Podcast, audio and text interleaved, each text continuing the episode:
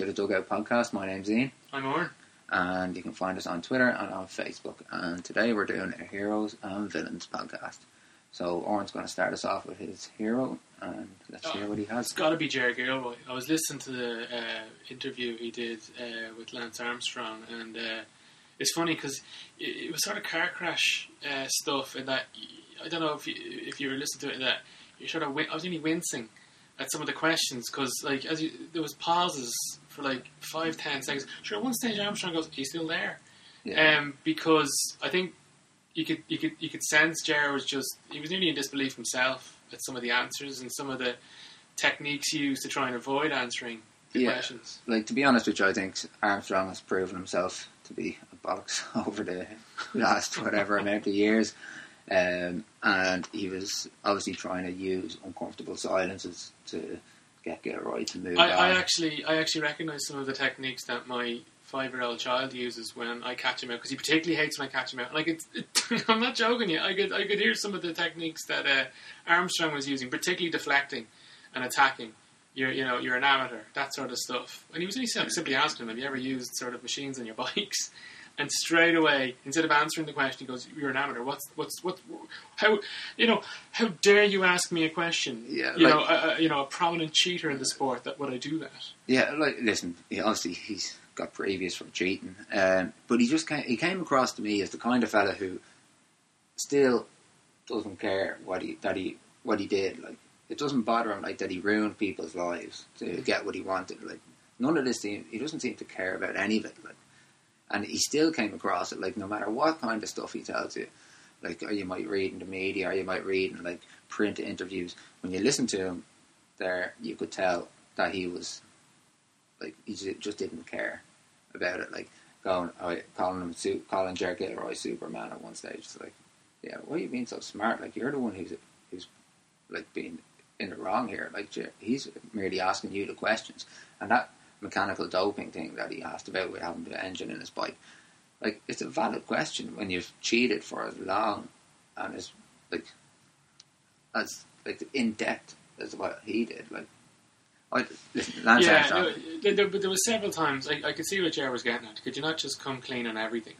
Um, and he kept referring back to, oh, well, when the authorities ask me, I do this, do that, do this, and it sort of gets the well, it gave me the feeling um, that it's sort of the system still protecting itself to a degree. I'm not going to be the one to expose it. I'm not going to drop myself in any more trouble. But what he's in his mind, he's thinking, oh, I've done everything that's asked of me. And what Jerry was trying to say, why not go beyond that and try and put the sport first, perhaps? Yeah, like the, the reason I'd ar- argue with you about Jared Gilroy being a hero is that he didn't actually get anything new out of Armstrong. Like, But did anybody expect that? no, uh, and I don't think he would have. He could have been there for nine months, and I don't think he would have gotten. yeah, but, but yeah, but it just reinf- out of him. but it, but, it, but it did reinforce the fact that he's a bit of an asshole, right? And also the fact that he's coming over here to do a talk. If you were listening to that, you know anyone that's going to go to it. have you seen the prices for it? I haven't actually. It's 175 to 950 euro. Oh, if I was going to that, I'd bring me eggs. Uh, I mean, if you know, if you're going to that, okay, fair play to you. Uh, yeah, you should be allowed you know, in the uh, arse. you know, yeah, exactly. Um, but surely, at least it's sort of you'd hope it would set the tone. Yeah. Like, uh, you're probably going to get exactly the same stuff that you got in that interview when Lance Armstrong gets on stage. There's no way in hell I'd be paying anywhere. I wouldn't even, I don't think I'd even pay a fiver to go and see him. Except instead of hanging up, he'll drop the mic. Know, there you go, bitches, and just walk off. Yeah, like, I, you, you wouldn't be surprised, like, if somebody asked him the wrong question. Like, but, yeah, listen, to be honest with you, I have to give you that one. So, uh, we'll move on. Fair play. Good start to you. Um, my hero is Paul Kimmage, which is kind of ties in with Jerry Gilroy, I suppose, sort of. And then he's one of the people who exposed Lance Armstrong as a cheat. Um, I suppose my main reason for him being a hero is that he sticks to his principles.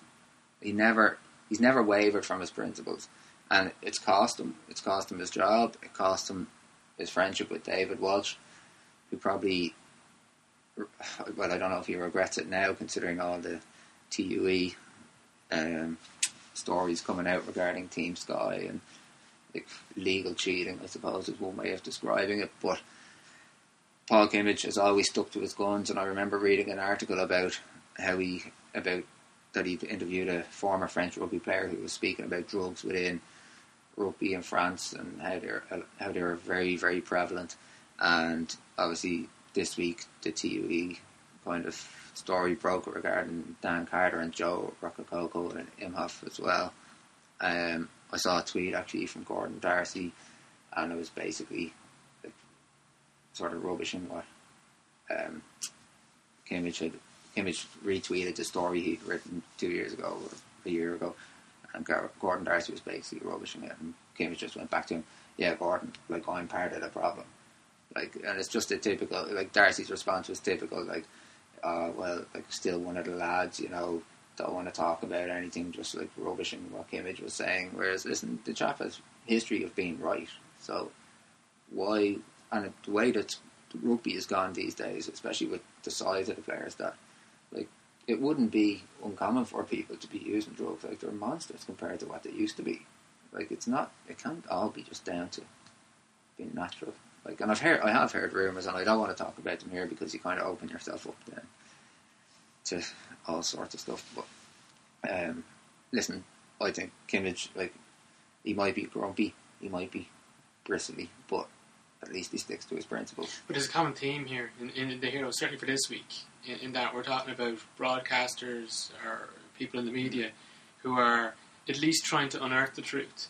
And they're up against institutions, individuals in those institutions, particularly high-powered, high, you know, high, high, highly regarded sports people who are, are, trying to sort of beat them down. You know, um, and it, it just, but it's endemic in most sports, to be honest. Yeah, like, on, like if it's not doping, like you're looking at the Olympics and the IOC, like, and you know the tickets thing, like FIFA, this. Like, all of them like take making a fortune out of it. Yeah, you could go so many different ways. Sure, even if you go to a Premier League game, the amount of times I've gone to games at Old Trafford, and there's trouble at the ground, and you're waiting to see the match. They, they keep it hush hush. It's sort of yeah. like they have these secrets in, in, pretty much any sport that they will just not allow make public, um, and and they sort of keep under wraps. And like you're saying, it's it's kind of sad that we're relying on news reporters, you know, yeah. to sort of expose and it. And a lot of them don't do it. Like there's a very few of them who actually are willing to put like, their livelihood on the line to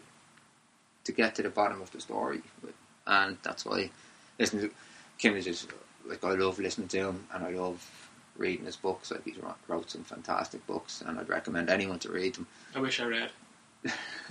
if you wish you could read, um, maybe read to me. don't start.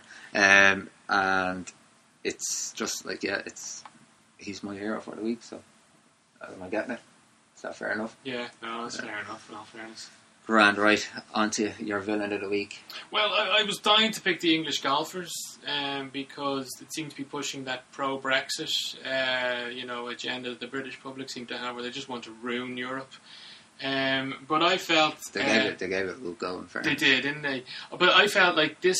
I actually thought this could have been a hero or a villain. Was Mr. Sam Allardyce, depending on, on how you look at it. He's because a hero, no way. He's a well, he's a hero to some people in Ireland, I'd imagine. But like he, like. Mean, stupidity. I suppose we're all, you know, guilty of stupidity at some stage. But really and truly, I mean, I don't know. I just can't get my head around why you do that. I really don't. Like, he gets the job of his dreams. You know the way it'd be. I don't know it's it's it's just crazy. I, I don't even like, know how to like, put into words how stupid that was. What He is he a villain or is he the norm in England? Like, is he just? Oh, is he is he representative of what they're all like? Or was yeah. he just stung? He just happens to be the unfortunate also. Yeah. So, like, has he done anything that everyone else isn't doing? Well, he said, "Why wouldn't you know?" Yeah, was well, that, born yeah, as, listen, you know, that's just fairness, that's like, just... he was a safety spot. He, he, well, he was. You know what he was unlucky about? He was unlucky because the English FA are always trying to make themselves out to be this clear, whiter than white bastions of football, trying to sort of like you know, you sort of think of like you know, they're they're like one of these, you know, uh, old medieval, you know, what do you call them things? Knights, you yeah. know, trying to defend the honor of the sport. Um, so when you're when you're saying when you're shouting from the hill saying, "Oh look, we do everything right. We we we've got these specific principles and morals and ethics that we will not, you know, we will we, we will not sell them down the river for you know for for, for other things." And then you've got your you've got your manager. He wasn't even a couple of days in the job when he did that. Sixty. Oh, No, he was only a couple of. He literally, I think he pretty much the ink was barely dry on his contract, and he was off there trying to flog all sorts of bits and bobs and information and to, to conglomerate. And you know what? Would he not even think for a second? Actually, this seems a bit funny. Yeah. You know, uh, and, and he's offering up information on how to get around the regulations of his employer. Yeah. Like, it's it's actually beyond stupid. But this actually reminds me. No, but thinking, this actually makes me think. You know, stupid people can get into really high-powered positions. Stupid people can actually make a lot of money. This this is one of my arguments I always have with a friend of mine. Well, I always thought they were nuts hiring older guys in the first yeah. place. Like, yeah, but people think power and position equates to intelligence. Sometimes it does not. There's no, No. no, that's ridiculous. It's a But- ridiculous statement. like if you like there are certain there are definitely cer- there are definitely names out there of managers in the Premier League now we don't want to talk mention the names but like some of them have retired now um, used to manage a good few clubs nearly put one of them into ruin um, I know what you mean. Yeah. yeah, and like these managers like are notorious, I'd say, for having to like for having so many money movements being made in order for a transfer to go through with Yeah. their clubs. And I don't think, and I think Sam Allardyce was kind of in that bracket. So when the FA hired him, they must have like they should have known that Yeah. there was a chance that, that at some stage or later. Now, obviously, they didn't think sixty-seven days, but But you know the funny thing is, it's it's like the I, I call it the Arthur Daley economics. Like if anyone who watched Minder out there, show me age. But it's funny because Terry Venables was the last manager, right, to uh, to really galvanise the English and actually get the most out of the squad that he had yeah, in '96. And there was questions about his financial practices back then. That's why he lost his job, actually. And the manager you're actually mentioning, coupled with Sam Allardyce, do actually come across as the cultural manager that fits England. yeah. Oddly enough, in like a- way, They're like an old school yeah, that actually fits them perfectly. And it- but it doesn't fit the whiter than white image sheets. the Yeah, FA. that the FA are going for. It's funny. It's a bit of a contradiction. Yeah, like I'm gonna give it to you because it's your first time Uh, doing the heroes and villains. Very generous. But like as we've spoken, that there are other people out there who do it, and I'd say there's probably a lot more than people realise. Um, but yeah, I'll give that one to you. Anyway, Yeah. onto onto my villain, um, Mr. Blackcard himself, Eugene McGee, who, uh, when Jim McGuinness questioned, well, basically said that the black card wasn't working. Eugene McGee's response was, "But how good is he? He only won. Why didn't he win two All Irelands?" Like, it's the most petty response I've heard since in in years. Like, especially from somebody who'd be classed as like like knowledgeable in the GAA. I wouldn't think it myself, but that's what a lot of other people would think that he's very knowledgeable in the GAA. yeah. Um, so, yeah, I think Eugene McGee. I was harsh, like in all fairness. I mean, it, but it, you know, it was kind of similar to the way Armstrong sort of tried to brush aside any sort of uh, insinuation in questions.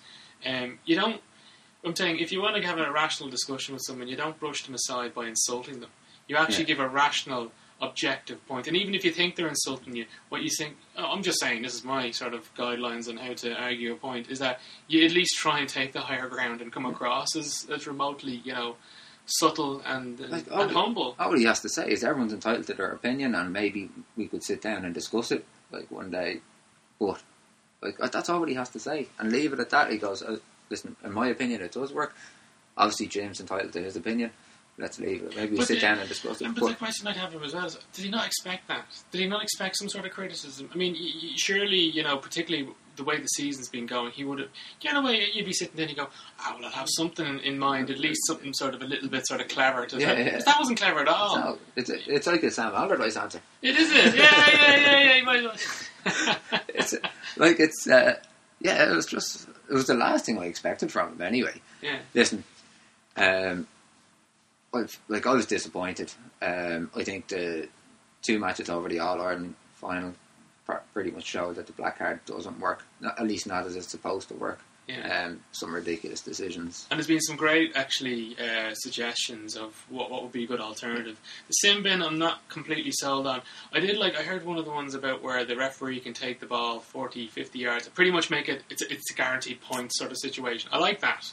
And the idea is that you're not, you know, you're not getting players, you know, completely out of the game when they've been an All Ireland final for a particular incident, like the black card has been doing, has been get, has been ruining players' finals. Yeah, like I think if that would if if you brought in that rule, it'd kind of put the onus back on the manager. If right, my players after doing this three times and we're and it's after costing us three points. Do I, can't I cannot afford to leave them on the pitch, but then you have players milking it, and all of a sudden something happens down around like on forty five, and somebody takes a bit of a dive or milks a, a tackle, and all of a sudden the ball has to be moved up. Like You're gonna have that anyway. I mean, the thing is, because I, you know, you know, not to contradict myself, but I was thinking, can you imagine an Iron final, right? And somebody, as you said, milks it goes down real soft, free, and, and it's, it's sort of like you know, 20, 30 yards out, tap over, and the replays show, as you say, it was. But I suppose it's a, like you're always going to have a negative. You know, it could be the same thing with a red card, with a penalty. But you know, the way you're always going to have Yeah. instances where you're Like- going to go, there's nothing perfect about it. But I think it's better than put it this way: if you're weighing it up simply about a player at least being able to stay on the pitch versus a player who's worked all year. So, um, you know, played an important role in getting your team to the final, and he does something silly like trips up a player or pulls them back in the heat of the moment. I mean, I just think point, losing a point, is better than losing a player. yeah, I, I'd be a fan of the sin bin. No, I think listen when they brought it in the last time, managers just whinged about it enough and they got rid of it, which is like managers shouldn't be running the game. They're the last people who aren't running the game. They're always going to be like undecided or own team, or so. I think there has to be like other people from the outside looking in and deciding how you go with it. I see it like in other sports and in rugby and stuff. And in the ladies' football, it works. Um, but Do you need Yeah. a whinging um, Yeah, listen. sort of level in your coaching badges? I know you're doing your coaching badges. Yeah. Do they actually bring you through that how to whinge properly? Everyone will tell you I whinge enough. Um, anyway, listen, my point about Eugene McGee. Do I get him? Yeah, yeah, yeah. so- Yeah, yeah. Just petty answer. That's what it was. Anyway, listen. Thanks for listening to us. This is the Dugout Podcast, and take care. I'm going to talk soon. Bye.